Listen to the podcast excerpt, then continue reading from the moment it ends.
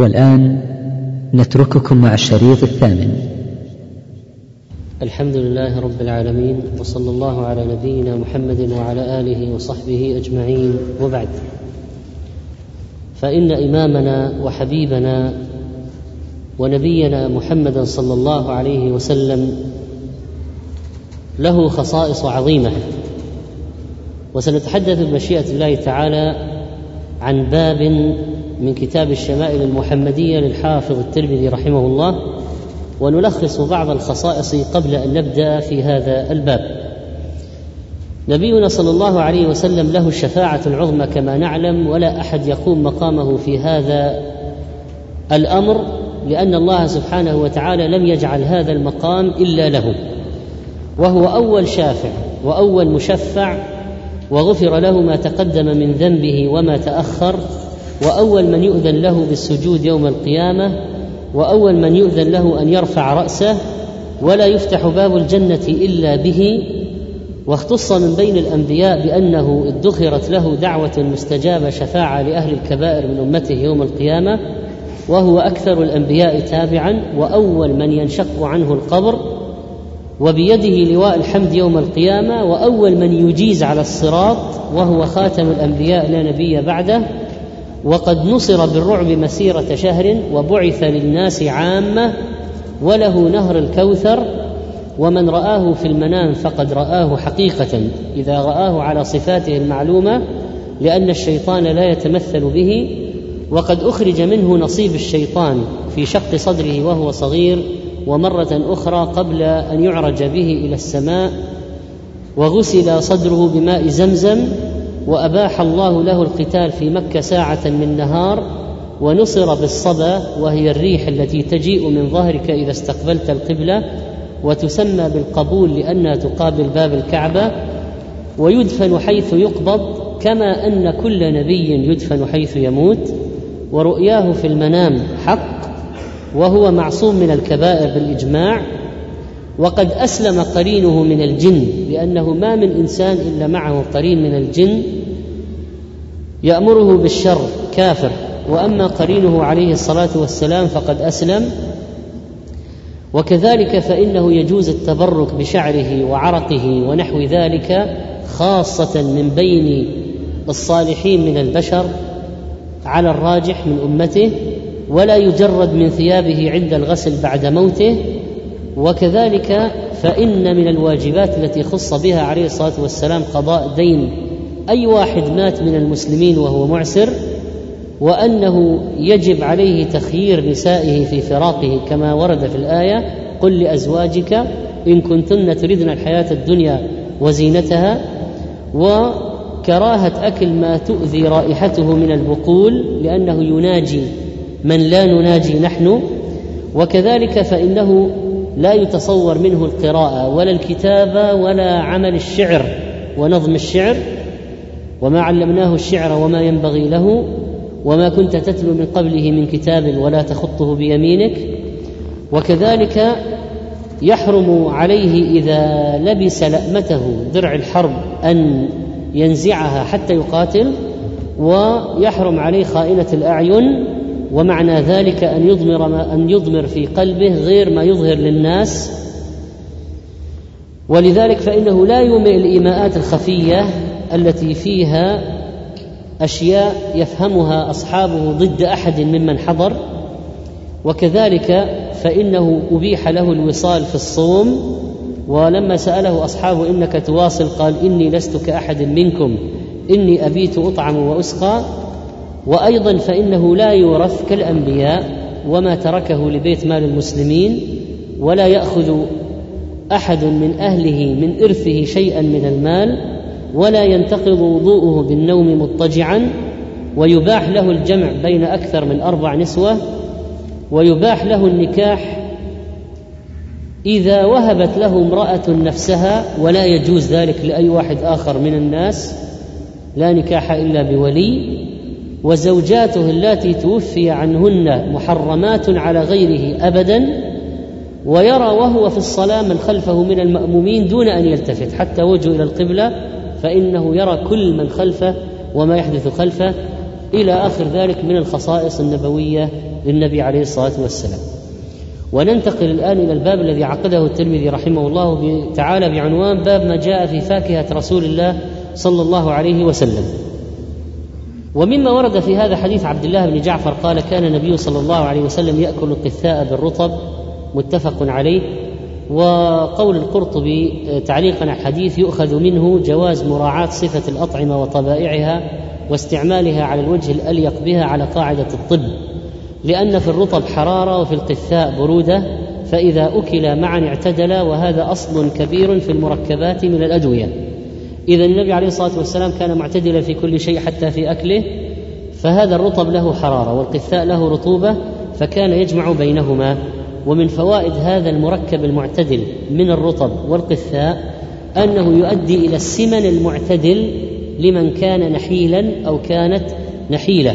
ولذلك أخرج ابن ماجه عن عائشة رضي الله عنها أنها قالت أرادت أمي أن تهيئني للسمن لتدخلني على النبي صلى الله عليه وسلم. لما صار موعد دخول عائشة على زوجها محمد صلى الله عليه وسلم أرادت أمها أن تسمن عائشة قليلا لأنها كانت نحيلة جدا، فما استقام لها ذلك، ما وجدوا لها أي مسمن إلا قالت حتى أكلت الرطب بالقثاء فسمنت كأحسن السمن.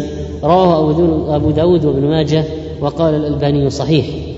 وكذلك مر معنا حديث عائشة رضي الله عنها أن النبي صلى الله عليه وسلم كان يأكل البطيخ بالرطب ويقول نكسر حر هذا ببرد هذا وبرد هذا بحر هذا.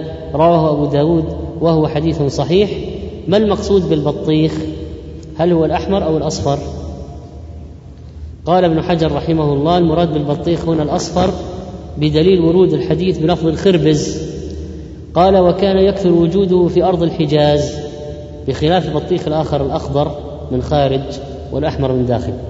قال ابن القيم رحمه الله وفي البطيخ عدة أحاديث لا يصح منها شيء غير هذا الحديث الواحد أنه كان يأكل البطيخ بالرطب، فإذا البطيخ يبرد والرطب فيه حرارة، كما أن القثاء بارد والرطب فيه حرارة.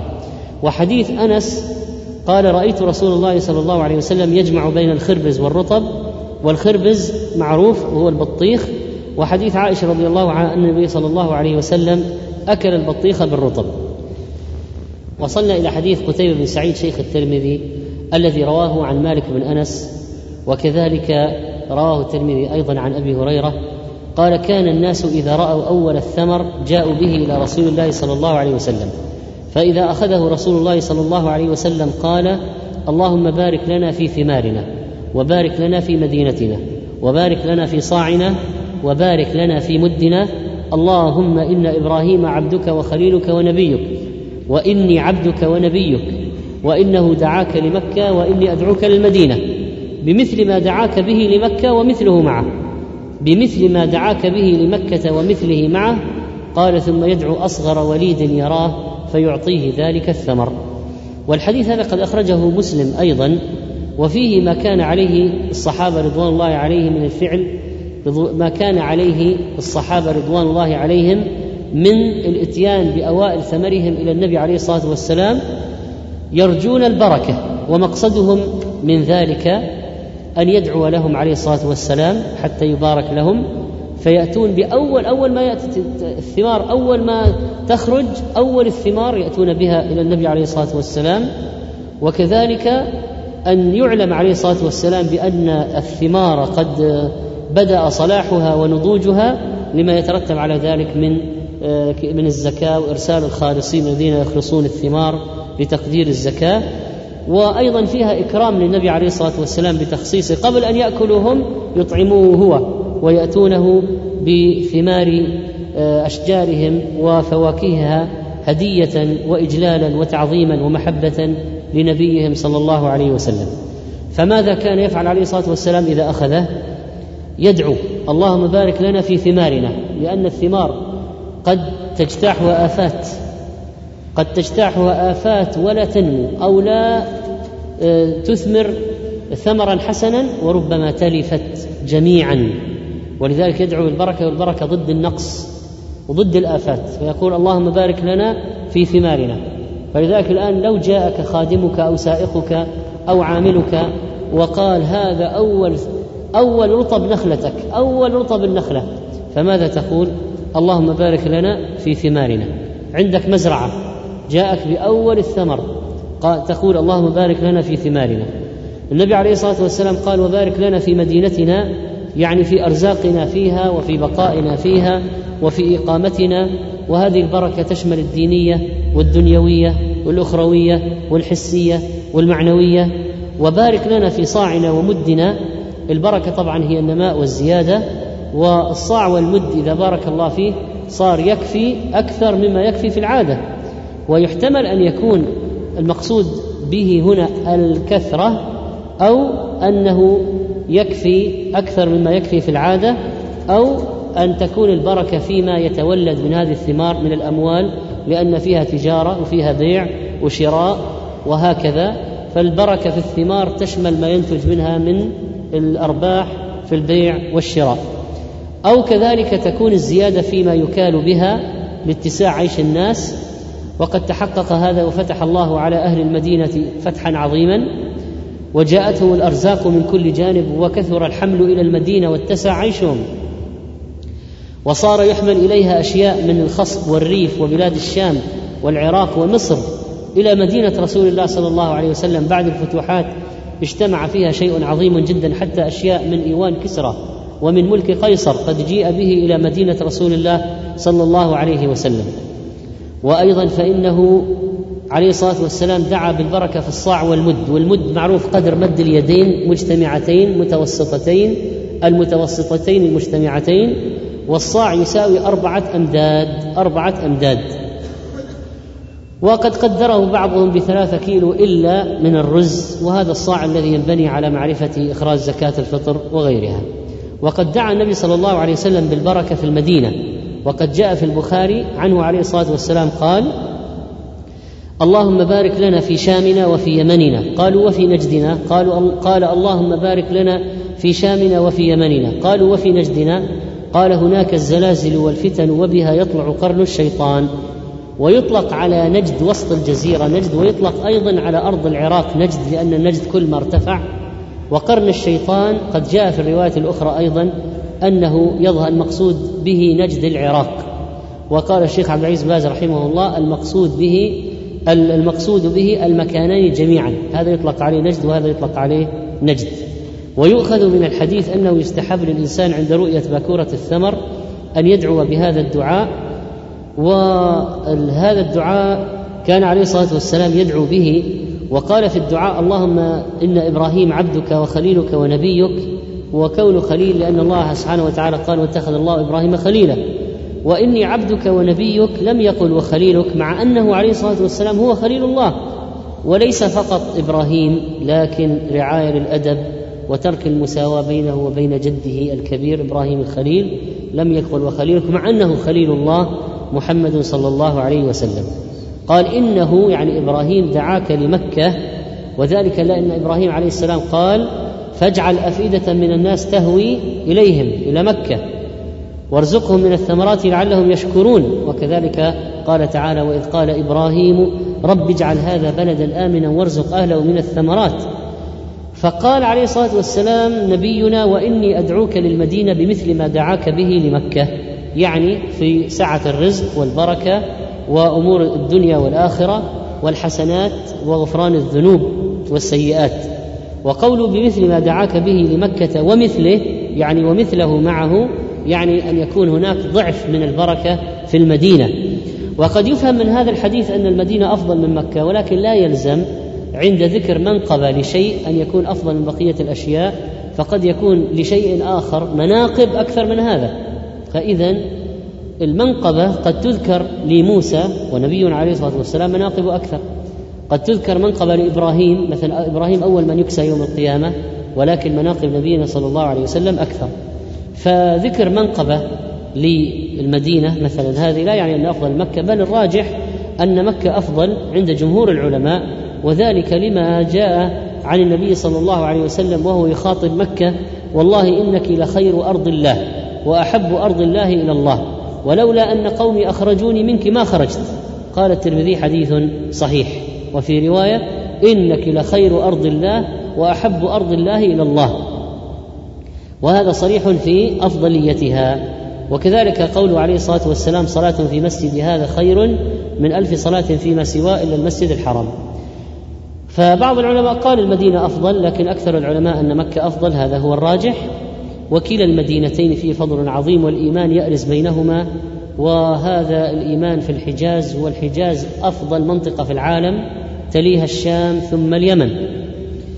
النبي عليه الصلاة والسلام كان بعد ما يدعو ماذا يفعل بهذه الثمرة التي جيء بها؟ كان يعطيها أصغر من حضر من الولدان، يعطيه ذلك الثمر، فإذا كان عنده أو قريبا منه وليد أعطاه إياها، أو وليد آخر من غير أهله إذا يعني كان موجودا فلا شك أنه سيعطيه إياه. وكان عليه الصلاة والسلام شف شفيقا رحيما ملاطفا للصغار والكبار، ولذلك فلما يحضر عنده صغير يعطيه هذه الثمرة، وهذا طبعا فيه المداعبة والملاطفة للصغار والرحمة والشفقة بهم، فيعطيه الصغير. وفي أيضا جانب تفاؤل، وهو أن هذه الثمرة تنمو وتزداد بدفعها لمن هو في سن النماء والازدياد، مثل قلب الرداء في الاستسقاء. ثم قال رحمه الله تعالى: حدثنا محمد بن حميد الرازي، وذكر حديثا وفيه ضعف في معاذ بن عفراء لما بعث بقناع من رطب وعليه أجر من قثاء زغب، وكان النبي صلى الله عليه وسلم يحب يحب القثاء، الحديث، ويغني عنه ما تقدم من أنه عليه الصلاة والسلام كان يأكل الرطب بالقثاء. ثم قال: باب ما جاء في صفة شراب رسول الله صلى الله عليه وسلم.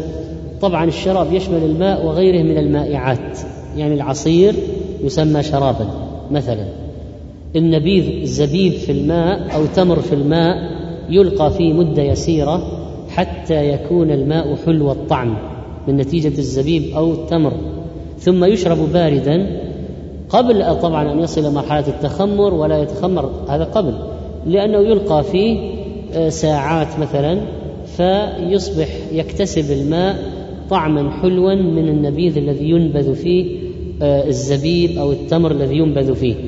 أما النبيذ المسكر فلم يكن عليه الصلاة والسلام يقربه، بل نهى عنه أشد النهي.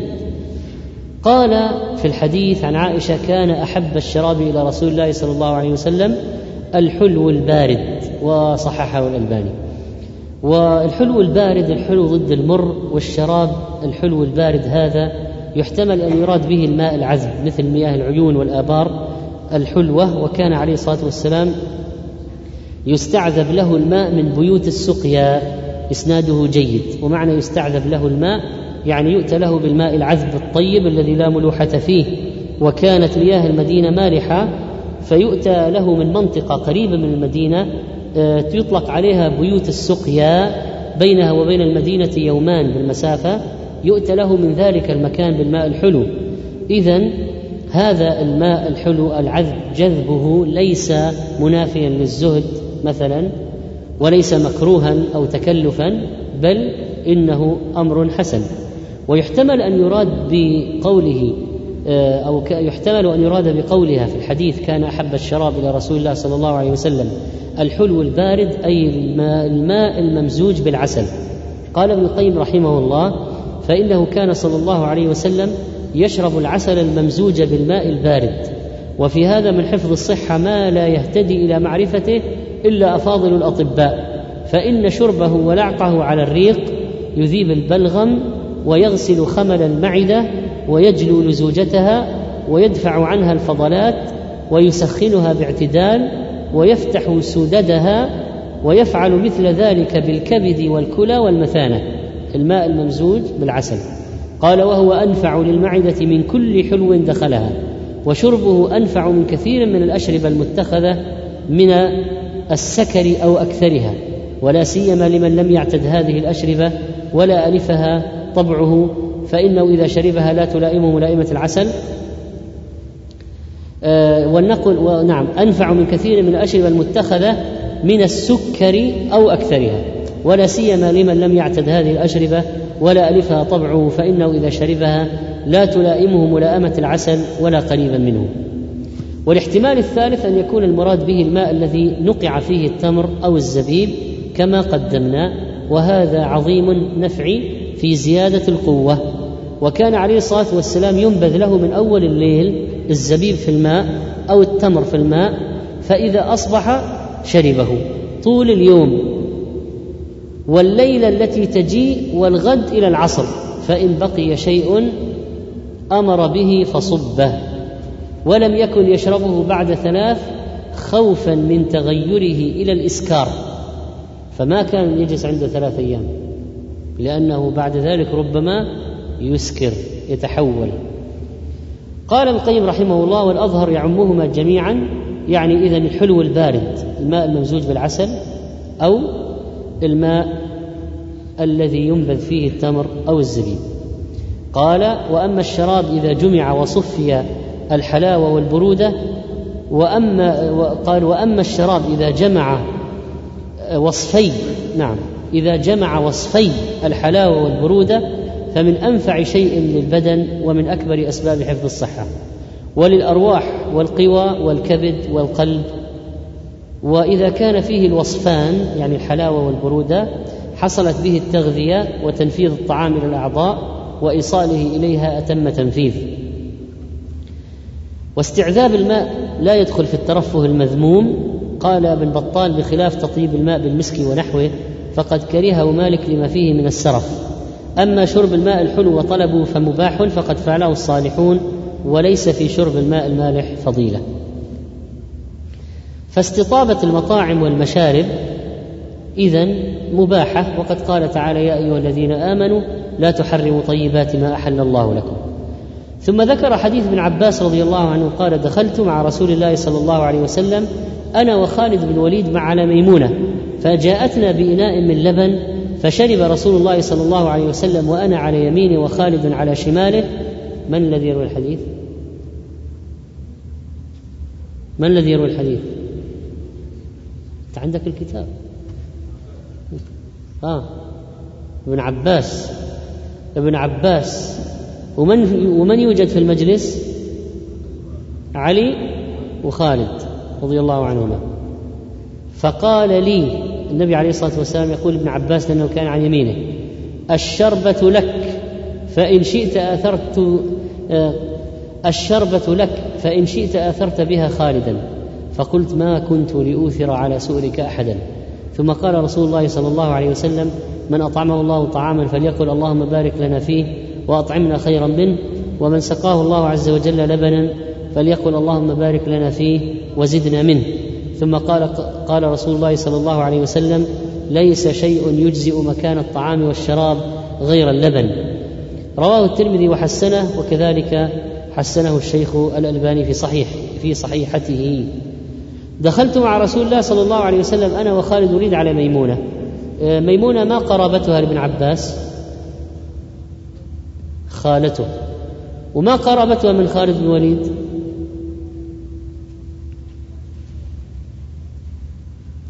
ميمونة بنت الحارث الهلالية هي التي وهبت نفسها للنبي عليه الصلاة والسلام، فتزوجها وهو حلال بموضع يقال لها بموضع يقال له سرف، وكانت آخر من تزوجها النبي عليه الصلاة والسلام ونعم الختام. وامتدت بها الحياة إلى خلافة معاوية، وتوفي سنة واحد وخمسين بسرف في المكان الذي تزوجت فيه، ولها ثمانون سنة، ودفنت في الموضع الذي أعرس النبي صلى الله عليه وسلم فيه بها، في نفس المكان. سبحان الله. ويقول ابن عباس: دخلت مع رسول الله صلى الله عليه وسلم أنا أنا وخالد، لأن ميمونة هي خالة ابن عباس وخالة خالد أيضا، لأن أختها أم الفضل لبابة الكبرى هي زوجة العباس، وأختها عصماء ويقال لها لبابة الصغرى زوجة الوليد بن المغيرة وأم خالد بن الوليد، فهي خالة بن عباس وخالة خالد بن الوليد. فجاءتنا بإناء من لبن، فشرب رسول الله صلى الله عليه وسلم وأنا على يمينه، طبعا ابن عباس صغير، وخالد على شماله، وخالد كبير. فقال النبي عليه الصلاة والسلام لابن عباس: الشربة لك، يعني أن الذي يقدم الأيمن، أنت على جهة اليمنى والجهة اليمنى مقدمة، مثل ما حصل في البئر التي كان النبي صلى الله عليه وسلم قد جيء بماء وشيب له لبن مع هذا الماء من البئر التي في دار أنس، فأعطى النبي صلى الله عليه وسلم القدح فشرب منه عليه الصلاة والسلام، حتى إذا نزع القدح من فيه وعلى يساره أبو بكر وعن يمينه أعرابي، فقال عمر وخاف أن يعطيه الأعرابي: أعطي أبا بكر يا رسول الله، أعطي أبا بكر يا رسول الله عندك. فأعطاه الأعرابي، فقال: الأيمن فالأيمن. وفي رواية عند مسلم: الأيمنون الأيمنون الأيمنون. قال أنس: فهي سنة فهي سنة فهي سنة. إذن إذا جيء بالإناء أو الضيافة للكبير في المجلس، للكبير، بمن من الذي يضيف بعده؟ الذي على يمين الكبير، الذي على يمين الكبير. هذه هي السنة، وفي ذلك استحباب التيامن في كل ما كان فيه إكرام. طيب، ولو كان الذي على يمين الضيف أو الكبير صغيرا فإنه يعطى، لأن بعض الناس ينتقل بالإناء، شوف الأكبر هنا يذهب إلى هناك ثم إلى هناك، يبدأ بالأكبر في المجلس ثم من عن يمينه ثم من عن يمينه، وهكذا يقدم من على يمين الشارب في الشرب ثم اليمين ثم الثاني من اليمين، وهكذا. وهذه قاعدة مستمرة في الشرع، كما قال النووي: كل ما كان من باب التكريم والتشريف كلبس الثوب والسراويل والخف ودخول المسجد والسواك والاكتحال، مثلا تكحل اليمنى قبل اليسرى، وتقليم الأظفار، قص أظافر اليد اليمنى قبل اليسرى، وقص الشارب الطرف الأيمن قبل الأيسر، وترجيل الشعر الأيمن قبل الأيسر، ونتف الإبط، وحلق الرأس، والسلام من الصلاة، وغسل أعضاء الطهارة، والخروج من الخلاء، والأكل والشرب، والمصافحة، واستلام الحجر الأسود، وغير ذلك، ومما هو في معناه يستحب التيامن فيه. وأما ما كان بضده كدخول الخلاء والخروج من المسجد والامتخاط والاستنجاء وخلع الثوب، لأن إبقاء الثوب إكرام، نزع الثوب بالعكس، فيبدأ فيه بالشمال حتى تكون اليمين آخر ما ينزع عنها الثوب، والسراويل والخف وما أشبه ذلك، فيستحب التياسر فيه، وذلك كله كرامة لليمين وشرفا لها. وكذلك الخلاء والاستنجاء إذا زالت النجاسة يكون بالشمال. طيب، كيف نجمع بين حديث كبر كبر وحديث الأيمن فالأيمن أو الأيمنون الأيمنون؟ قلنا يبدأ بالأكبر ثم يعطي من عن يمينه ثم يعطي من عن يمينه. وقال عليه الصلاة والسلام: أراني في المنام أتسوك بسواك، فجاءني رجلان أحدهما أكبر من الآخر، فناولت السواك الأصغر فقيل لي: كبر، فدفعته إلى الأكبر إلى الأكبر منهما. رواه مسلم. وكان عليه الصلاة والسلام يقول: إذا سقي ابدأوا بالكبير، ثم يعني بعد الكبير من عن يمينه. وقال ابن حجر: سنده قوي. قال ابن حجر: ويجمع بأنه محمول على الحالة التي يجلسون فيها متساوين، إما بين يدي الكبير أو عن يساره كلهم أو خلفه أو حيث لا يكون فيهم، فتخص هذ فتخص هذه الصورة من عموم تقديم الأيمن، أو يخص من عموم هذا الأمر بالبداءة بالكبير، ما إذا جلس بعضهم عن يمين الرئيس وبعضهم عن يساره، ففي هذه الصورة يقدم الصغير على الكبير والمفضول على الفاضل، يعني من عن يمين الأكبر يقدم على من يسار على من عن شماله ولو كان أصغر منه في السن.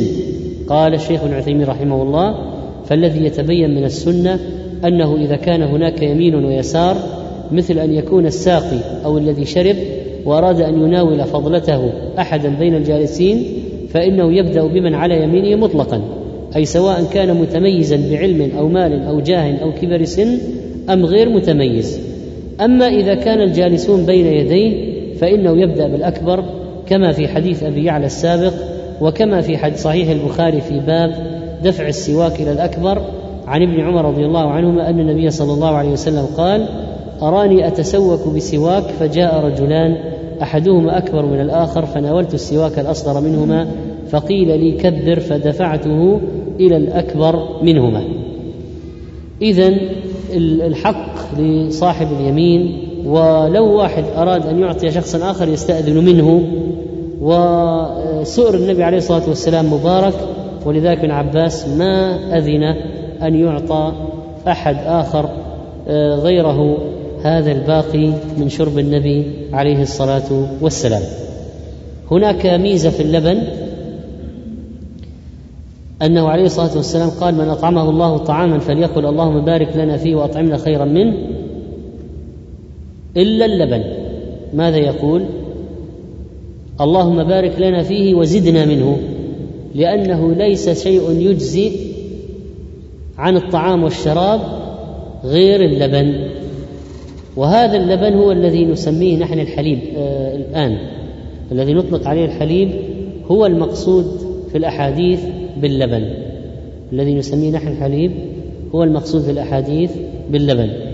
والآن الناس يقولون لبن خاثر ولبن رائب ولبن زبادي ولبن، لكن المقصود باللبن في الأحاديث هو ما نسميه نحن اليوم الحليب. ما في شيء يجزي عن الطعام مثل اللبن، يعني ممكن تستغني به عن الأكل، وهذا السبب إذا جيء به إلينا ما نقول اللهم بارك لنا فيه وزدنا خيرا منه أو أطعمنا خيرا منه، وإنما نقول اللهم بارك لنا فيه وزدنا منه، لأنه ليس شيء يجزي عن الأطعمة مثل اللبن. وهل هو أفضل من العسل؟ اختلف أهل العلم في هذا، فقال بعض من جهة التغذي والري اللبن، ومن جهة المنافع والعلاج العسل. قال ابن العربي: العسل واللبن مشروبان عظيمان، سيما لبن الإبل فإنها تأكل من كل الشجر، وكذا النحل لا تبقي نورا إلا أكلت منه، فهما مركبان من أشجار مختلفة وأنواع من النباتات متباينة، ولذلك فإنهما في الحقيقة شرابان عظيمان ونعمتان من الله. وقد قال عز وجل: وإن لكم في الأنعام لعبرة نسقيكم مما في بطونه من بين فرث ودم لبنا خالصا سائغا للشاربين. وجعل الله اللبن والعسل من أنهار الجنة، فقال: مثل الجنة التي وعد المتقون فيها أنهار من ماء غير آس وأنهار من لبن لم يتغير طعمه وأنهار من خمر لذة للشاربين وأنهار من عسل مصفى.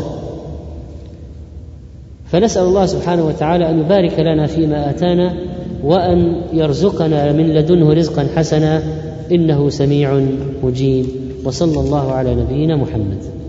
الحمد لله رب العالمين، والصلاة والسلام على نبينا محمد وعلى آله وصحبه أجمعين، وبعد. فقد قال الإمام الترمذي رحمه الله تعالى في كتابه الشمائل المحمدية: باب ما جاء في شرب رسول الله صلى الله عليه وسلم. عن الشعبي عن ابن عباس أن النبي صلى الله عليه وسلم شرب من زمزم وهو قائم. وهذا الحديث قد رواه البخاري ومسلم أيضا. وجاء عن الشعبي عن ابن عباس قال: سقيت النبي صلى الله عليه وسلم من زمزم فشرب وهو قائم. وفي لفظ البخاري: سقيت رسول الله صلى الله عليه وسلم من زمزم فشرب وهو قائم. قال عاصم: فحلف عكرمة ما كان يومئذ إلا على بعير. وهذا الحديث يفهم منه،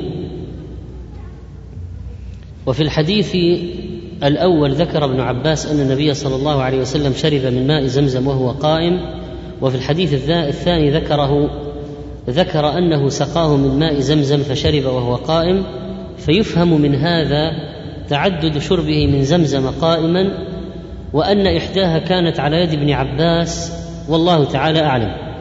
وكان من عادة النبي صلى الله عليه وسلم كما نعلم الشرب قاعدا، إلا أنه جاء هنا أنه شرب من زمزم واقفا.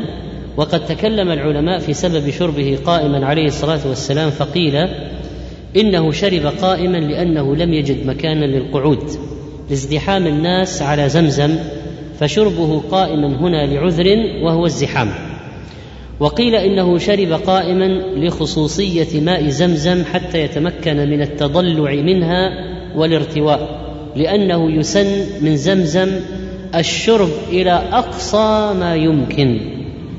وقيل إنه لما شرب من ماء زمزم كان راكبا على بعير، وهو قول عكرمة، وكان يحلف على ذلك.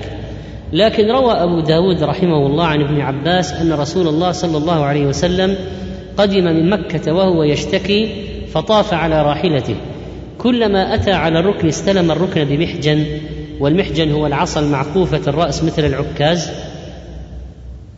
فلما فرغ من طوافه أناخ فصلى ركعتين. ويفهم منها أنه ماذا فعل بعد الطواف؟ طاف على بعيره لكن على الراحلة. بعد الطواف ماذا فعل؟ نزل من الراحلة، نزل عن الراحلة فصلى ركعتين. قال الحافظ: فلعله حينئذ شرب من زمزم قبل أن يعود إلى بعيره ويخرج إلى الصفا، بل هذا هو الذي يتعين المصير إليه، لأن عمدة عكرمة في إنكاره كونه شرب قائما إنما هو ما ثبت عنده أنه صلى الله عليه وسلم طاف على بعيره وخرج إلى الصفا على بعيره وسعى كذلك.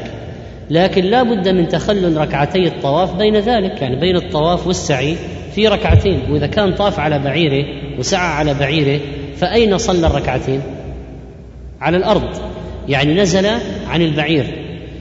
وقد ثبت أنه صلاهما على الأرض، فما المانع من كونه شرب حينئذ من سقاية زمزم قائما كما حفظه الشعبي عن ابن عباس؟ ولذلك السنة ترتيب الأعمال إذا ذهبت للعمرة: أولا أن تطوف بالبيت سبعا، ثم تذهب إلى المقام فتصلي خلفه ركعتين، ثم تأتي زمزم فتشرب منها وتتضلع وتدعو وتسكب على رأسك، ثم تمر بالحجر الأسود فتستلمه إن استطعت، ثم تتجه إلى الصفا وتصعد عليه. فهذه السنن التفصيلية هنا بين الطواف والسعي. وعن عمرو بن شعيب عن أبيه عن جده قال: رأيت رسول الله صلى الله عليه وسلم يشرب قائما وقاعدا. وهذا الحديث حسن. وقوله رأيت رسول الله صلى الله عليه وسلم قائما يعني في بعض الأحيان، وقاعدا يعني في أغلب الأحوال. فالأصل أن النبي عليه الصلاة والسلام كان يشرب قاعدا، وحث على هذا. بدأ الترمذي رحمه الله بأحاديث الشرب قائما، ولا بد لها من جمع، لا بد أن نجمع بينه وبين أحاديث الشرب قاعدا والأمر بالشرب قاعدا. فقال عن النزال بن سبرة قال: أتي علي، وكان علي في الكوفة لما بويع خليفة للمسلمين، أتي علي بكوز من ماء وهو في الرحبة، فأخذ منه كفا فغسل يديه ومضمض واستنشق، ومسح وجهه وذراعيه ورأسه، ثم شرب وهو قائم، ثم قال: هذا وضوء من لم يحدث، هكذا رأيت رسول الله صلى الله عليه وسلم فعل. الحديث رواه البخاري. وقوله أتي علي بكوز من ماء وهو في الرحبة، الرحبة هو المكان المتسع، ويعني أنه الفضاء أو المساحة في الكوفة التي كان يقعد فيها للحكم أو للوعظ. ويحتمل أن يكون المقصود بالرحبة مسجد رحبة مسجد الكوفة، ورحبة المسجد ساحة المسجد، رحبة المسجد ساحة المسجد. وجاء عند البخاري عن النزال بن سبرة يحدث عن علي رضي الله عنه أنه صلى الظهر ثم قعد في حوائج الناس في رحبة الكوفة حتى حضرت صلاة العصر، ثم أتي بماء فشرب وغسل وجهه ويديه وذكر رأسه ورجليه، ثم قام فشرب فضله وهو قائم. فقوله فأخذ منه كفا فغسل يديه ومضمض واستنشق ومسح وجهه وذراعيه ورأسه ورجليه، ما المقصود بالمسح هنا؟ المقصود به الغسل الخفيف، الغسل الخفيف، فهو بيده قليل من الماء فهو يمسح على العضو في الوضوء. ومعلوم أن الفرض في الوضوء الغسل، والفرق بين الغسل والمسح بالماء أن الغسل يسيل فيه الماء سيلانا، ففيه سيلان الماء الغسل. أما المسح ما يشترط أن يكون فيه سيلان الماء، فيكفي أن تأخذ الكف المبلولة وتمسح العضو. فالآن كيف نوفق بين قضية الوضوء الذي فيه غسل، لأن الله قال فاغسلوا وجوهكم وأيديكم من المرافق، وبين حديث علي أنه مسح. وليست القضية مسح على الخفين والجوربين، لأنه قال ومسح وجهه وذراعيه ورأسه ورجليه، وهذه أشياء ليس فرضها المسح إلا الرأس، والباقي لا بد فيها من الغسل. فيحمل المسح هنا على الغسل الخفيف، أو نقول إن هذا وضوء من ليس بمحدث، وإنما هو وضوء من أراد التجديد أو التنظيف. فتحمل أحاديث الرش والمسح على التنظيف والتجديد، ولا هو على طهارة أصلا. وأما إذا كان على غير طهارة فلا بد من الغسل الذي يسيل فيه الماء سيلانا ويعمم العضو بالماء، فهذا تجديد طهارة وليس طهارة من رفع حدث. هكذا ذكر ابن القيم رحمه الله في الجمع بين هذا وبين فرض الغسل الوارد في الآية. فيؤخذ من هذا أنه يجوز لغير المحدث أن يمسح في موضع الغسل، أما المحدث لا بد له من الغسل. وقوله ثم شرب وهو قائم، وفي البخاري عن النزال أتى علي رضي الله عنه على باب الرحبة فشرب قائما، فقال إن ناسا يكره أحدهم أن يشرب وهو قائم، وإني رأيت النبي صلى الله عليه وسلم فعل كما رأيتموني فعلت. وفي الرواية الأخرى عند البخاري بيان أن هذا المشروب كان فضلة الوضوء، يعني ما تبقى من ماء الوضوء. ثم أتي بماء فشرب وغسل وجهه ويديه وذكر رأسه ورجليه، ثم قام فشرب فضله وهو قائم. الذين ذهبوا إلى جواز الشرب قائما استدلوا بحديث علي وحديث ابن عباس السابق وحديث عمرو بن شعيب الذي مر معنا، ولكن هناك أحاديث أخرى في المقابل، ومنها ما رواه مسلم عن أنس أن النبي صلى الله عليه وسلم زاجر عن الشرب قائما أن النبي صلى الله عليه وسلم زاجر عن الشرب قائما. ولمسلم عن أبي هريرة لا يشربن أحدكم قائما فمن نسي فليستقي، يعني من نسي وشرب واقفا فليستقي.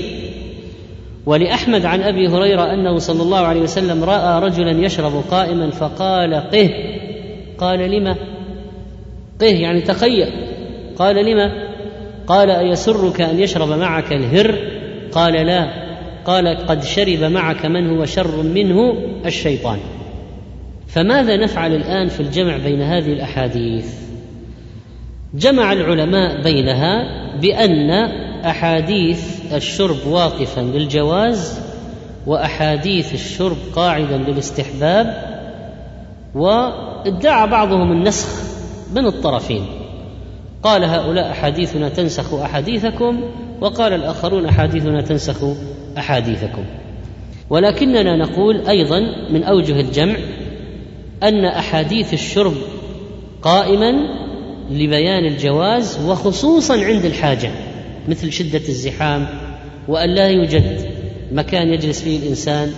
ونأخذ مثالا في زمننا هذا برادات الماء المعمولة على الواقف وليس فيها كاسات، وما لك حل إلا أنك تضغط الزر وتشرب، وليس هناك ما تملأ به الماء وتجلس، فماذا تفعل؟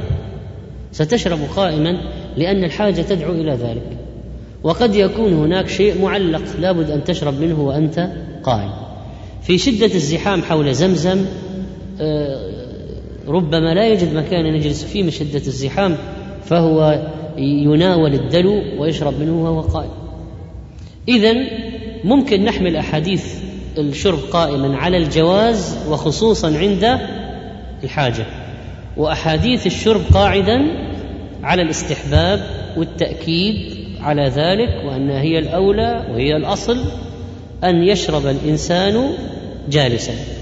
وحمل أحاديث النهي عن الكراهة وأحاديث القيام على الجواز، قال الحافظ هذا أحسن المسالك وأسلمها وأبعدها من الاعتراض. والشرب قاعدا أمكن وأبعد من الشرق وحصول الوجع في الكبد أو الحلق، وكل ذلك قد لا يأمن منه من شرب قائما.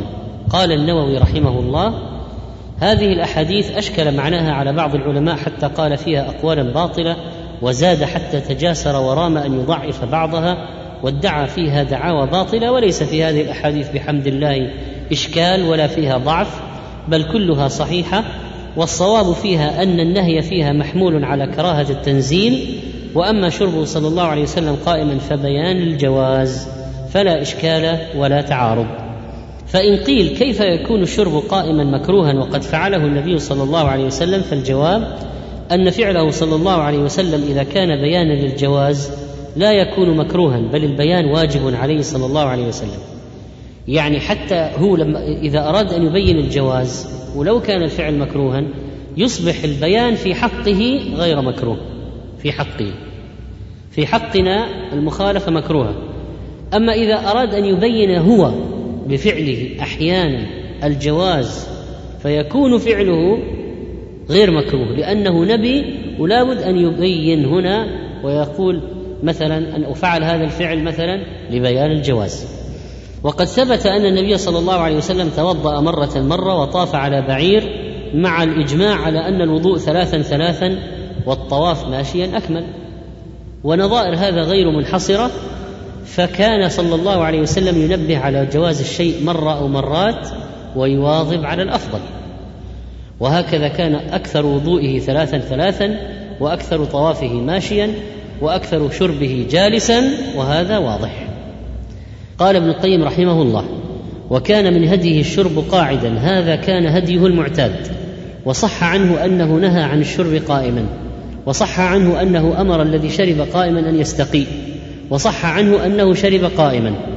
ثم انتهى رحمه الله إلى أنه لا تعارض بين هذه الأحاديث أصلا، فإنه إنما شرب قائما للحاجة، فإنه جاء إلى زمزم وهم يستقون منها فاستقى فناولوه الدلو فشرب وهو قائم، وهذا كان موضع حاجة. وللشرب قائما آفات عديدة، منها أنه لا يحصل به الري التام، ولا يستقر في المعدة حتى يقسمه الكبد على الأعضاء، وينزل بسرعة وحدة إلى المعدة، فيخشى منه أن يبرد حرارتها ويشوشها، ويسرع النفوذ إلى أسفل البدن بغير تدريج، وكل هذا يضر الشارب. وأما إذا فعله نادرا وأما إذا فعله نادرا أو لحاجة لم يضره ولا يع... وأما إذا فعله نادرا أو لحاجة لم يضره. وعن أنس بن مالك أن النبي صلى الله عليه وسلم كان يتنفس في الإناء ثلاثا إذا شرب، ويقول: هو أمرأ وأروى. والحديث هذا قد أخرجه مسلم بلفظ: كان رسول الله صلى الله عليه وسلم يتنفس في الشراب ثلاثا، ويقول: إنه أروى وأبرأ وأمرأ. قال أنس: فأنا أتنفس في الشراب ثلاثا. ومعنى قوله كان يتنفس في الإناء أو في الشراب، ليس المقصود أن النفس يكون في هذا المشروب، وإنما أثناء عملية الشرب. فقوله كان يتنفس في الشراب يعني في أثناء عملية الشرب. وكذلك قوله كان يتنفس في الإناء يعني إذا شرب من الإناء، وليس النفس داخلا في الإناء. فإذا كيف كان يشرب؟ يشرب أول مرة ثم يزيله عن فيه ويتنفس خارجه، ثم يشرب ثاني مرة ثم يزيله عن فيه ويتنفس خارجه، ثم يشرب المرة الثالثة ويقول: أروى وأمرأ وأبرأ. وأروى من الري يعني أشد ريا وأبلغه وأنفعه، وأمرأ يعني أكثر صياغا وأقوى هضما. وقال ابن القيم: من مرئ الطعام والشراب في بدنه كلوه هنيئا مريئا. ما معنى مريئا؟ إذا دخله وخالطه بسهولة ولذة ونفع. ومنه قوله تعالى: فكلوه هنيئا مريئا، هنيئا في عاقبته مريئا في مذاقه. وقيل معناه أنه أسرع انحدارا إلى المريء لسهولته وخفته عليه، بخلاف الكثير فإنه لا يسهل على المريء انحداره. يعني لو شرب ماء كثيرا دفعة واحدة لا يسهل على المريء استيعابه، أما إذا شرب على ثلاث دفعات فإنه يكون أسهل على المريء استيعابه، فيكون أمرأ. وأما قول أبرأ من البرء وهو الشفاء، يعني يبرئ من شدة العطش وداء العطش لتردده على المعدة الملتهبة على دفعات. ولذلك لو واحد وجد إنسان في مهلكة معطشة ويكاد يهلك وعنده ماء ما يسقي دفعة واحدة يموت، إنما يسقيه على دفعات، يسقيه قليلا قليلا، مع أن ذاك يكون متعطش يريد أن ينقض على الماء دفعة واحدة، ولكن يسقيه قليلا قليلا ليسهل استيعابه، وتسكن الدفعة الثانية ما عجزت الأولى عن تسكينه، والثالثة ما عجزت عنه الثانية. قال ابن القيم: وأيضا فإنه أسلم عاقبة وآمن غائلة من تناول جميع ما يروى دفعة واحدة، فإنه يخاف منه أن يطفئ الحرارة الغريزية بشدة برده وكثرة كميته أو يضعفها، فيؤدي ذلك إلى فساد مزاج المعدة والكبد وإلى أمراض رديئة، خصوصا في سكان البلاد الحارة كالحجاز واليمن ونحوهما، أو في الأزمنة الحارة كشدة الصيف، فإن الشرب وهلة واحدة مخوف عليهم جدا. ووقع في رواية أبي داود أهنأ من الهنأ، والمعنى أنه يصير هنيا مريا بريا، يعني سالما، بريا بريئا من براءة، يعني سالما من المرض والعلة. ويؤخذ كذلك منه أنه أقمع للعطش، يعني الشرب على ثلاث دفعات والتنفس بينها، الشرب على ثلاث دفعات والتنفس بينها أقمع للعطش وأقوى على الهضم وأقل أثرا في ضعف الأعضاء وبرد المعدة. وأما بالنسبة للتنفس قال ابن القيم: ومن آفات الشرب نهلة واحدة، يعني بدون تنفس، يشرب إلى أن ينقطع النفس. هذا يقول يخاف منه الشرق، بأن ينسد مجرى الشراب لكثرة الوارد عليه فيغص به. فيقال واحد: هل الإنسان يغص بالماء؟ فنقول: نعم، هذا مجرب معروف. بعض الناس إذا شرب دفعة واحدة يغص بالماء يغص بالماء وإذا غص بالطعام فإنه يبلعه بالماء، فإذا غص بالماء فبأي شيء يبلعه؟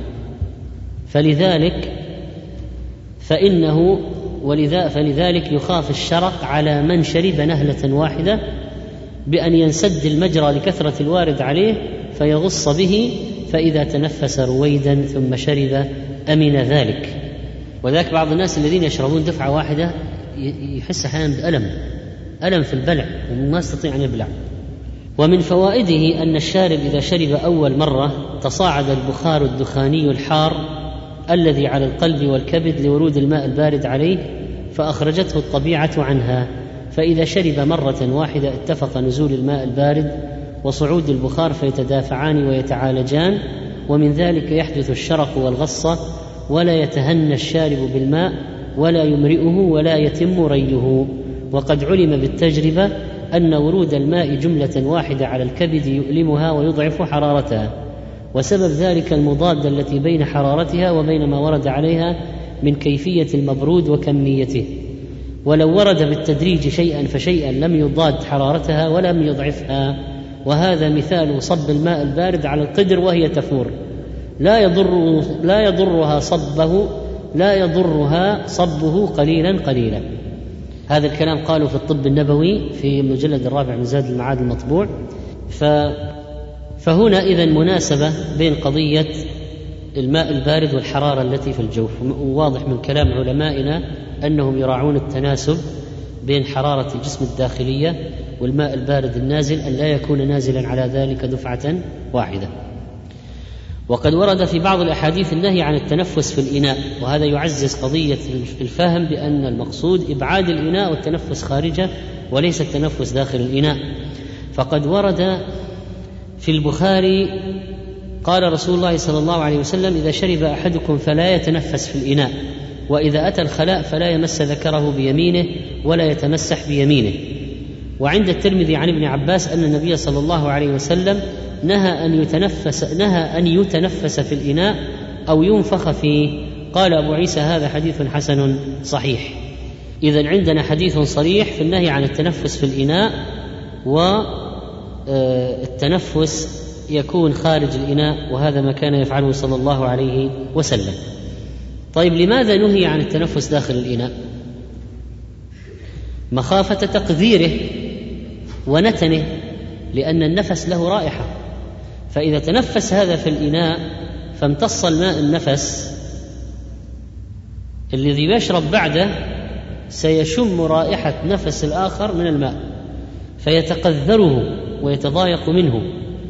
ولذلك من الأدب أن الإنسان ما يتنفس في الإناء فسيشرب بعده غيره منه، والنفس له رائحة، وقد يكون نفس فيه رائحة بصل، ثوم، كراث، أشياء أخرى. بخر الفم، الفم بعض الناس له رائحة في الفم، بخر الفم رائحة منتنة، وممكن أن يكون لعلة في الأسنان أحيانا، فإذا جرى تنظيف الأسنان زال بخر الفم ورائحة الفم الكريهة، وهذا مهم، حتى كتبوه في قضية العلة أو العلل في جواز طلب المرأة الخلع من زوجها، لا تتحمل بخر فمه. فالمقصود أن هناك أدوية وعلاجات لإزالة بخر الفم، لكن مسألتنا الأساسية ما هي؟ أن الإنسان ما يتنفس في الإناء حتى لا يقذر الشراب فيتضايق الذي بعده، وهذا في كمال الشريعة، وأن تحرص على أدق الأشياء. فهل رأيتم في كتب هؤلاء القوم من الأديان الأخرى مثل هذا؟ حديث في البخاري النهي عن التنفس في الإناء، كل ذلك مراعاة لحفظ الصحة. يعني حتى لو قال أنا لا أشرب إلا أنا، نقول حتى أنت، حتى أنت النفس هذا إذا دخل في الماء إذا شربته مرة أخرى ربما يكون في ضرر عليك، وحتى لا تتقذر أنت من رائحة نفسك. فإذا من الأدب أنه يتنفس خارج الإناء. فقد يكون النفس صاعدا من بخار المعدة أو متغير رائحة الفم.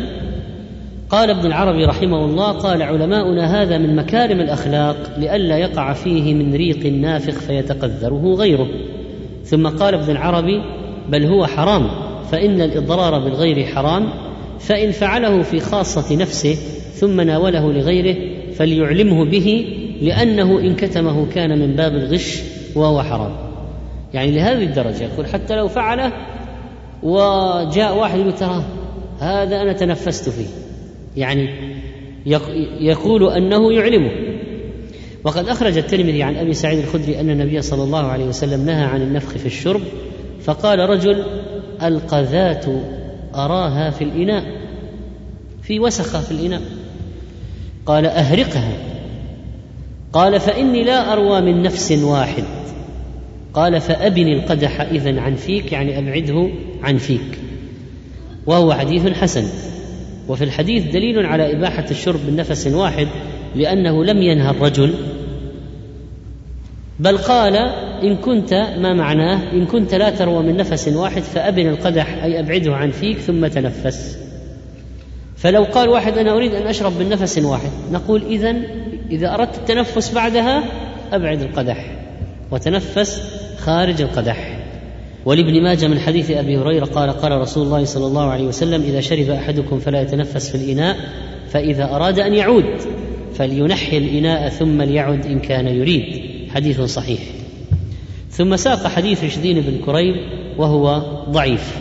ثم ساق حديث كبشة قالت: دخل علي رسول الله صلى الله عليه وسلم فشرب من في قربة معلقة قائما.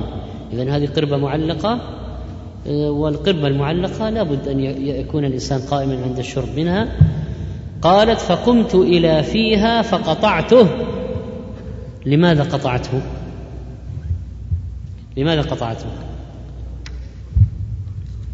تبركا بالموضع الذي شرب منه النبي عليه الصلاة والسلام، تحتفظ به عندها. قالت: فقطعت فما القربة تبتغي بركة موضع في رسول الله صلى الله عليه وسلم، ولأنه لو بقي في القربة يمكن يضيع المكان، يضيع المكان ما يتميز. مباشرة أول ما شرب بعد ما انتهى من الشرب قطعته. طبعا هذا فيه جواز التبرك بأثر النبي عليه الصلاة والسلام إذا علم وبقي. طبعا الآن ما بقي من أثاره شيء، الآن ما في لا سيف في تركيا ولا شعرة في مصر ولا نعل في اسطنبول في اخر، ما فيه، هذا كله هراء وما عليه اي اثبات. آه هذا من كلام الناس. آه وترى شعر في البلد وشعر في تلك البلد، وسيف هنا وسيف هناك. وخاتموا عليه الصلاة والسلام كان مع بكر ثم مع عمر ثم مع عثمان، ثم وقع في بئر أريس فبحثوا عنه فلم يجدوه. إذن بعد موت النبي عليه الصلاة والسلام لم يبقى من أثاره شيء يجوز التمسح عليه والتبرك به. أما وهو حي فالتبرك بريقه ونفسه وعرقه ولباسه وموضع شربه، كل أثر من آثاره وشعره جائز، لأن الله جعل فيه بركة. فكان التماس أو مسحه والتمسح به بركة، وليس ذلك لأحد غير النبي صلى الله عليه وسلم. فلو قال واحد الآن هذا رجل صالح، لماذا لا نتمسح به؟ أعطينا بركة منك يا سيدنا الشيخ، خلاص نقول هذا كان للنبي عليه الصلاة والسلام. وإلا فتح باب، الآن باب الشرك، ممكن يتبرك بالمشرك. الآن الآن أهل الشرك يتبركون بسادتهم المشركين، ويقول حتى قالوا رؤية في بعض بلاد الأعاجم رجل يمكن ما اغتسل من, من خمس سنوات، وشعره طويل وقذر ومنتن وشبه عاري أمام كهف، مستلقي على سرير، مادا رجله حافية، وطابور طويل من الناس، كل واحد يأخذ مسحة ويمشي، يأخذ مسحة ويمشي. خلاص اعتقدوا أن هذا يتبرك به. فصار المسألة الآن حقيقة عبارة عن التماس البركة من الذين لا بركة فيهم أصلا. وعن أنس بن مالك أن النبي صلى الله عليه وسلم دخل على أم سليم وقربة معلقة فشرب من فم القربة وهو قائم، فقامت أم سليم إلى رأس القربة فقطعتها. فهذان الحديثان فيهما جواز الشرب قائما وخصوصا للحاجة. وقد ورد النهي عن الشرب من فم القربة أو السقاء كما في البخاري ومسلم أن النبي صلى الله عليه وسلم نهى عن الشرب من فم القربة أو السقاء. وفي رواية نهى رسول الله صلى الله عليه وسلم عن اختناث الأسقية وهو الشرب من أفواهها، لأن الاختناث من الخنث، والخنث هو الانطواء والتكسر والانثناء، ولذلك يقال مخنث، معناها يتشبه بالنساء في انثنائه وتكسره أثناء المشي والكلام، هذا هو تعريفه في اللغة. فاختناث الأسقية، اختناث أنك تكسرها، أنك تثنيها وتشرب منها، لأن من, من الأسقية ما كان من الجلد ممكن يعني يثنيه ويشرب منه. وهذا السقاء الكبير إذا شرب من, من فمه هذا ممكن يضر الشارب من عدة وجوه ويضر من بعده. فلماذا نهى النبي صلى الله عليه وسلم عن ذلك؟ لماذا نهى عن ذلك؟ لأنه قد يكون فيه شيء من الهوام داخل، قد تتسلل الحية حشرة، فالإنسان إذا شرب من ذلك تلك القربة الكبيرة أو السقاء الكبير لا يأمن ما يتسلل داخله، بخلاف ما لو سكب في إناء وشاهد الماء. وكذلك فإن فإنه قد ورد علة للنهي في حديث عائشة بسند قوي عند الحاكم، نهى أن يشرب من فيه السقاء لأن ذلك ينتنه، يعني ينتن فم السقاء وسيشرب منه آخرون. وكذلك من العلل أنه قد يغلبه الماء فينصب أكثر من حاجته فيشرق، واحد يشرب من قربة كبيرة فيشرق، أو تبتل ثيابه وينسكب عليه، ولذلك ورد النهي. طيب، وفعله عليه الصلاة والسلام يحمل على ماذا؟ يحمل على ماذا؟ إذا لم يكن هناك بد إلا منه فعند ذلك يفعله، أو كان السقاء أو كان السقاء صغيرا، أو كان لا يمس فم السقاء بشفتيه، يعني يبعد نعم ويسكب ولا يتنفس فيه، لا يتنفس فيه. فإذا إذا كان السقاء صغيرا مثل أن بعض الجوالين جالون صغير مثلا ويبعده عن فيه فلا يشرب من فيه مباشرة، ما يضع شفتيه عليه مباشرة ولا يتنفس فيه، وللحاجة لا بأس، لكن الأصل يسكب ولا يشرب منه مباشرة. أم سلمة قطعت ذلك أيضا لتحفظه للتبرك والاستشفاء من موضع شرب النبي عليه الصلاة والسلام، والله تعالى أعلم. الحمد لله رب العالمين، وصلى الله على نبينا محمد وعلى آله وصحبه أجمعين، وبعد. فقد روى الإمام الترمذي رحمه الله تعالى في كتابه الشمائل المحمدية باب ما جاء في تعطر رسول الله صلى الله عليه وسلم عن موسى بن أنس بن مالك عن أبيه قال: كان لرسول الله صلى الله عليه وسلم سكة يتطيب منها. والحديث رواه أبو داود وهو حديث صحيح. ومعنى سكة قيل طيب مركب وقيل وعاء الطيب، فإن كان, فإن كان المراد بها هنا نفس الطيب سكة يتطيب منها، إن كان المراد بكلمة سكة الطيب نفسه فمن تكون للتبعيض، يتطيب منها يعني بجزء منها، لأن السكة هي الطيب. وإن كان المراد بها الوعاء الذي يوضع فيه الطيب فتكون من للابتداء، فيتطيب من هذه السكة ويأخذ منها. والظاهر أن المراد بالسكة هو الظرف الذي يوضع فيه الطيب، كما يشعر بذلك قوله منها، لأنه لو أريد بها نفس الطيب لقيل يتطيب بها.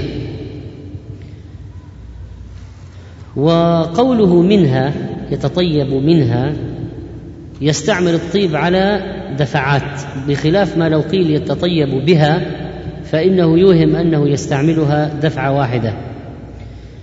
وعلى القول بأن هذا طيب مركب فهو يشتق من الرامك، يتخذ من الرامك وهو شيء أسود يخلط بمسك ويعرك ويقرص ويترك يومين ثم يثقب بمسلة ثم ينظم في خيط، وكلما عتق عبقه. فالخلاصة أن هذا طيب من أخ مجموع من أخلاط كان عليه الصلاة والسلام يضعه في سكة في إناء يتطيب منه. فإذا طيب عليه الصلاة والسلام كان أخلاطا مركب من طيب من عدة أنواع يوضع في إناء يتطيب منه. والحديث يدل على استحباب استعمال التطيب ومحبة النبي عليه الصلاة والسلام للعطر. وكانت الريح الطيبة صفته عليه الصلاة والسلام، وإن لم يمس طيبا فإن رائحته طيبة صلى الله عليه وسلم. وكان يستعمل الطيب في أكثر أوقاته مبالغة في تطيب في التطيب وتطيب رائحته لملاقاة الملائكة ومجالسة المسلمين. وقد جمع النبي صلى الله عليه وسلم أطيب الأشياء، فله من الأخلاق أطيبها، ومن الأعمال أطيبها وأزكاها، ومن المطاعم أطيبها، ومن الروائح أطيبها. ولذلك كان من أخلاقه التطيب، يحبه ويكثر منه، بل هو إحدى محبوباته في هذه الدنيا، كما قال عليه الصلاة والسلام: حبب إلي من الدنيا النساء والطيب وجعلت قرة عيني في الصلاة، رواه أحمد وهو حديث صحيح. ولا شك أن قرة العين أعلى من المحبة، فجعلت قرة العين في الصلاة العبادة، والمحبة الدنيوية المباحة كانت في الزوجات والإماء وكانت في الطيب. ومن خصائصه عليه الصلاة والسلام أنه كان طيب الرائحة ذاتيا، أي أن جسمه يفوح منه الطيب، كما روى أنس بن مالك رضي الله عنه قال: ما مسست حريرا ولا ديباجا ألين من كف النبي صلى الله عليه وسلم، ولا شممت ريحا قط أو عرفا قط أطيب من ريح أو عرف النبي صلى الله عليه وسلم، رواه البخاري ومسلم. وعن جابر بن سمرة رضي الله عنه قال: صليت مع رسول الله صلى الله عليه وسلم صلاة الأولى ثم خرج إلى أهله وخرجت معه، فاستقبله ولدان فجعل يمسح خدي أحدهم واحدا واحدا. قال جابر: وأما أنا فمسح خدي فوجدت ليده بردا أو ريحا كأنما أخرجها من جؤنة عطار رواه مسلم. وجؤنة العطار سلسلة مستديرة مغشاة كالصفت يجعل فيها العطار عطرة فيسكب منها ليبيع للناس. وفي مسند الإمام أحمد من حديث أبي جحيفة أن النبي صلى الله عليه وسلم توضأ وصلى الظهر ثم قام الناس فجعلوا يأخذون يده يمسحون بها وجوههم. وقد قدمنا أن الله جعل في النبي عليه الصلاة والسلام بركة ذاتية، فهو مبارك ويتمسح به وبعرقه وبلعابه صلى الله عليه وسلم ويتبرك بذلك. قال فجعلوا يأخذون يده فيمسحون بها وجوههم، فأخذت يده فوضعتها على وجهي فإذا هي أبرد من الثلج وأطيب ريحا من المسك. وهذا بيان ما كان عليه الصلاة والسلام من الطيب الذاتي المحمدي الصرف، أكرمه الله تعالى في جملة ما أكرمه به من صنوف الإنعام والإكرام. وكان عليه الصلاة والسلام يكثر من الطيب ويبالغ في استعماله حتى يوجد له لمعان الطيب لمعان الطيب في مفرق رأسه وشعره عليه الصلاة والسلام. وكان يعرف بطيب رائحته إذا أقبل أو أدبر. وروى أبو يعلى والبزار بإسناد صحيح عن أنس كان رسول الله صلى الله عليه وسلم إذا مر في طريق من طرق المدينة وجد منه رائحة المسك فيقال مر رسول الله صلى الله عليه وسلم، فيعرف أنه مر من الطيب من طيب رائحته، وجد منه رائحة المسك. ومن هذا صفته أبعد الناس عن الروائح الكريهة، ولذلك ترك أكل الثوم والبصل والكراث لأجل رائحتها وهو يناجي الملائكة. وكان عليه الصلاة والسلام يتطيب بعدة أنواع من الطيب، فإن قيل ما أفضل الطيب فقد قال أهل العلم والمسك هو الأفضل من أنواع الطيب كلها. ففي صحيح مسلم أن رسول الله صلى الله عليه وسلم قال والمسك أطيب الطيب.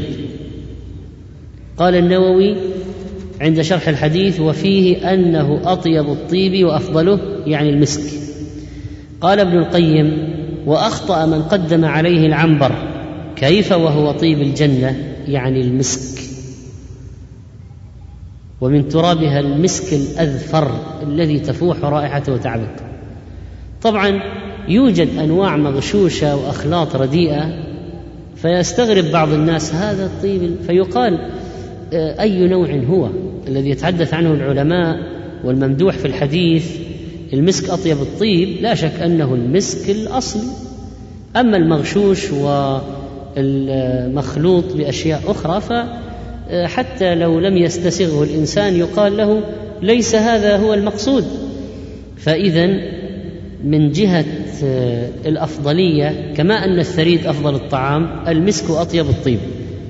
قال ابن القيم رحمه الله وأخطأ من قدم عليه يعني على المسك العنبر وهو كيف وهو طيب الجنة يعني المسك، والكثبان التي هي مقاعد الصديقين فيها منها لا من العنبر، والذي غر قائله أنه لا يتغير على مر الزمان يعني العنبر كالذهب، وهذه خصيصة واحدة لا تقاوم ما في المسك من الخواص. فالمسك ملك أنواع الطيب وأشرفها وأطيبها، وهو الذي يضرب به الأمثال ويشبه به غيره ولا يشبه بغيره. ومن منافعه يعني المسك أنه يطيب العرق ويسخن الأعضاء ويمنع الأرياح الغليظة المتولدة في الأمعاء ويقوي القلب ويقوي الأعضاء الظاهرة، وينفع من داء الصداع ويقوي الدماغ وينفع من جميع علله الباردة ويبطل عمل السموم وغير ذلك. وقال بعضهم في استعمال النبي صلى الله عليه وسلم للطيب الجاهل يظن أن ذلك من حب التزين للناس فقط قياسا على أخلاق غيره، وهيهات فقد كان مأمورا بالدعوة وكان من وظائفه أن يسعى في تعظيم أمر نفسه في قلوبهم المدعوين وتحسين صورته في أعينهم. وهذا الفعل يجب على كل عالم تصدى لدعوة الخلق إلى الحق، يعني أن النبي عليه الصلاة والسلام كان من حسن الدعوة وهو يدعو الناس ويعلم الناس أنه يتطيب لأجل أن أنهم يغشوه فيشم منه رائحة طيبة. ويتأكد الطيب للرجال في الجمعة والعيدين وعند الإحرام وحضور الجماعة والمحافل وعند قراءة القرآن وحضور حلق العلم والذكر وصلاة الجماعة. ويتأكد لكل من الرجل والمرأة عند المباشرة يعني بين الزوجين لأنه من حسن المعاشرة والتطيب من الفطرة. ولهذا بوب ابن القيم في زاد المعاد باب هدي صلى الله عليه وسلم في الفطرة وتوابعها وأورد أحاديث الطيب من ضمنها. والطيب يحفظ الصحة، ولذلك بوب ابن القيم رحمه الله في كتابه زاد المعاد في هدي خير العباد باب في حفظ الصحة بالطيب. وقال ابن القيم لما كانت الرائحة الطيبة غذاء الروح، والروح مطية القوى، والقوى تزداد بالطيب، وهو ينفع الدماغ والقلب وسائر الأعضاء الباطنية، ويفرح القلب ويسر النفس ويبسط الروح، وهو أصدق شيء للروح وأشده ملائمة لها، وبينه وبين الروح الطيبة نسبة قريبة. كان أحد المحبوبين من الدنيا إلى أطيب الطيبين صلوات الله عليه وسلامه، يعني نظرا لهذه الفوائد كان عليه الصلاة والسلام يحبه. قال في فيض القدير ومن محاسن الطيب أنه مقوٍ للدماغ، وكذلك قال الشافعي من نظف ثوبه قل همه ومن طاب ريحه زاد عقله. ومن خصائص الطيب أن الملائكة تحبه وأن الشياطين تنفر عنه، لأن الملائكة تتأذى من الروائح الخبيثة ورائحة البصل والثوم وتحب الروائح الطيبة. الشياطين تغشى أماكن الخلاء وأماكن النجاسات وتكون الخبث والخبائث في هذه الأماكن ولا تطيق الروائح الطيبة. وقد قال سبحانه وتعالى الطيبات للطيبين والطيبون للطيبات، كما قال الخبيثات للخبيثين والخبيثون للخبيثات. وهذا يتناول الأعمال والأقوال والمطاعم والمشارب والملابس والروائح. فالناس الطيبون يحبون الطيب الطيب، ومن الناس رديء يحب الروائح العفنة والنجسة، وكذلك من الناس الطيبين يحبون المكاسب الطيبة، وفي من الناس أشرار يحبون المكاسب الخبيثة والرشوة والسرقة والربا والسحت وأكل المال بالباطل، وعلى هذا نشأوا وعلى هذا استمروا. فأهل الخير أفعالهم وأرواحهم أرياحهم طيبة، وأقوالهم طيبة، مكاسبهم طيبة، كلامهم طيب. أهل الشر كلامهم ومكاسبهم وأفعالهم أقوالهم رديئة. وعن ثمامة بن عبد الله قال كان أنس بن مالك لا يرد الطيب. وقال أنس إن النبي صلى الله عليه وسلم كان لا يرد الطيب. وعنون البخاري في كتاب اللباس باب من لم يرد الطيب. وقال ابن العربي رحمه الله إنما كان لا يرد الطيب لمحبته فيه ولحاجته إليه أكثر من غيره، لأنه يناجي من لا نناجي. وقال ابن بطال رحمه الله إنما كان لا يرد الطيب من أجل أنه ملازم لمناجاة الملائكة، ولذلك كان لا يأكل الثوم ما يشاكله. وعن أبي هريرة مرفوعا من عرض عليه طيب فلا يرده فإنه خفيف المحمل طيب الرائحة. وأخرجه مسلم. وقال بدل الطيب ريحان في رواية مسلم. والحديث يدل على أن رد الطيب خلاف السنة، ولذلك نهى النبي صلى الله عليه وسلم عنه، ثم أعقب النهي بعلة تفيد انتفاء موجبات الرد، لأنه باعتبار ذاته خفيف لا يثقل حمله، وباعتبار رائحته طيب ولا يتأذى به من يعرض عليه، فلم يبقى سبب للرد. فلماذا ترد ما دامت المسألة أنه سهل الحمل طيب الرائحة؟ فما هذا معناها أنه محبب، فلا مطلوب لكل نفس، فلا يرد. كان أنس بن مالك رضي الله عنه لا يرد الطيب اقتداء بالنبي صلى الله عليه وسلم. قال الترمذي رحمه الله أيضا في كتابه في هذا الباب عن ابن عمر قال قال رسول الله صلى الله عليه وسلم ثلاث لا ترد، الوسائد والدهن واللبن.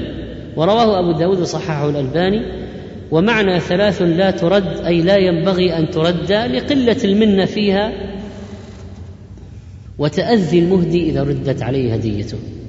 قال الوسائد جمع وسادة وهي المخدة، والدهن وهو الطيب، واللبن معروف.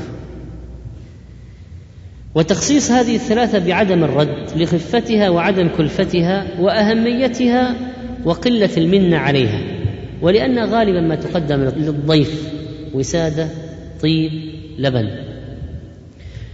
وعن أبي هريرة رضي الله عنه قال قال رسول الله صلى الله عليه وسلم: طيب الرجال ما ظهر ريحه وخفي لونه، وطيب النساء ما ظهر لونه وخفي ريحه.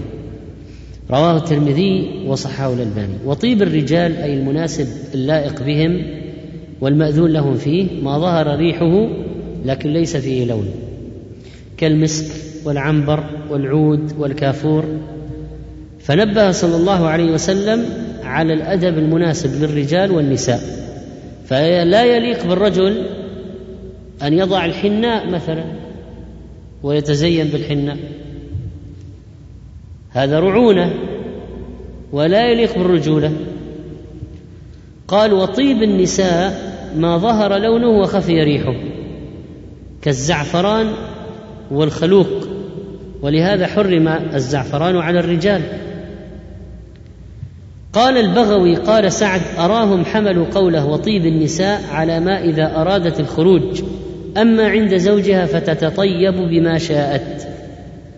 فالنبي صلى الله عليه وسلم نبه على أدب استعمال الطيب للرجال وكذلك النساء لأهمية هذا، وخص طيب الرجال بالرائحة الرائحة المنتشرة لأنه ليس فيه فتنة، وحرمه على النساء لما فيه من الفتنة، فلا تضع طيبا نفاذا وتخرج إلى الشارع. وخص طيب النساء باللون لأنه لا تصل رائحته إلى الرجال. وقد شدد عليه الصلاة والسلام على قضية النساء في العطر، فقال: أيما امرأة استعطرت فمرت على قوم ليجدوا من ريحها فهي زانية. رواه النسائي وهو حديث حسن. والزنا درجات، والعين تزني والرجل تزني والسمع والأذن تزني والفرج يزني، والمرأة تتعطر يكون نوعا من الزنا. وبما اعتبار ما يؤول إليه وهو جذب الرجال وإيقاع الرجال في الفاحشة فيكون زنا. ويدل الحديث على أنه ينبغي للرجال أن يتطيبوا بما له ريح ولا يظهر له لون، كالمسك والعنبر والعطر والعود. ويكره لهم التطيب بما له لون، والزعفران من هذا. وعن أبي هريرة رضي الله عنه عن النبي صلى الله عليه وسلم مثله بمعناه، أي بنفس السند السابق والمعنى السابق. قال: وعن أبي عثمان النهدي قال: قال رسول الله صلى الله عليه وسلم: إذا أعطي أحدكم الريحان فلا يرده فإنه خرج من الجنة. وهذا الحديث فيه ضعف، هذا الحديث فيه ضعف. ومعنى عرض عليه الريحان كل نبت طيب الريح من أنواع المشمومات مثل الورد والفاغية والنمى، ما له رائحة طيبة، كل نبات مشموم، فليس خاصا بالريحان المعروف، وإنما كل نبات له رائحة طيبة. والحديث الذي بعده حديث جرير بن عبد الله قال: عرضت بين يدي عمر بن الخطاب فألقى جرير رداءه ومشى في إزار، فقال له: خذ رداءك. فقال عمر للقوم: ما رأيت رجلا أحسن صورة من جرير إلا ما بلغنا من صورة يوسف الصديق عليه السلام. جرير بن عبد الله البجلي من ملوك اليمن، من سلالة نسب شرف عائلة ملك، كان جميل الصورة جدا، طويلا جسيما. أسلم في السنة التي توفي فيها النبي عليه الصلاة والسلام، أسلم قبل موت النبي عليه الصلاة والسلام بأربعين يوما، ونزل الكوفة بعد ذلك وسكنها، ثم انتقل إلى قرقستا ومات بها سنة إحدى وخمسين للهجرة. كان بديع الحسن عظيم الجمال، حتى قال عمر رضي الله عنه: جرير يوسف هذه الأمة. يقول جرير: ما رآني رسول الله صلى الله عليه وسلم إلا تبسم في وجهي. والحديث فيه عرضت يعني عرضني على عمر من ولاه ذلك لينظر في قوتي على القتال، لأن الاستعراض كان الأمير الجيش يعرض عليه المقاتلين، يعرض المقاتلون عليه حتى ينظر فيهم فيستثني من لا يصلح للقتال. عرض جرير على عمر، فلما كان بين يدي عمر أراد أن يتبين حاله، وهل يقوى على القتال أم لا؟ والسبب أن الرجل هذا رضي الله عنه كان به علة، وهي أنه لا يثبت على الخيل، يقع من فوق، إذا ركب الخيل وقع. حتى دعا له النبي عليه الصلاة والسلام، ضرب صدره ودعا له بالتثبيت، وغاب بعد ذلك. وجاء في عهد عمر يشارك في الفتوحات في القتال، فاستعرضه عمر ليعرف هل يثبت على الخيل، هل زالت العلة التي كانت أم لا. وقوله فألقى جرير رداءه ومشى في إزار، إظهارا للقوة والشجاعة وأنه قادر على القتال. فقال عمر خذ رداءك، يعني اترك مشيك، فقد ظهر لي من أمرك ما يدل على قوتك وعلى قدرتك. ثم قال عمر بعد ذلك ما رأيت رجلا أحسن من صورة جرير إلا ما بلغنا من صورة يوسف عليه السلام. ويقول عبد الله ويقول عبد الملك بن عمير رأيت جرير بن عبد الله وكأن وجهه شقة قمر.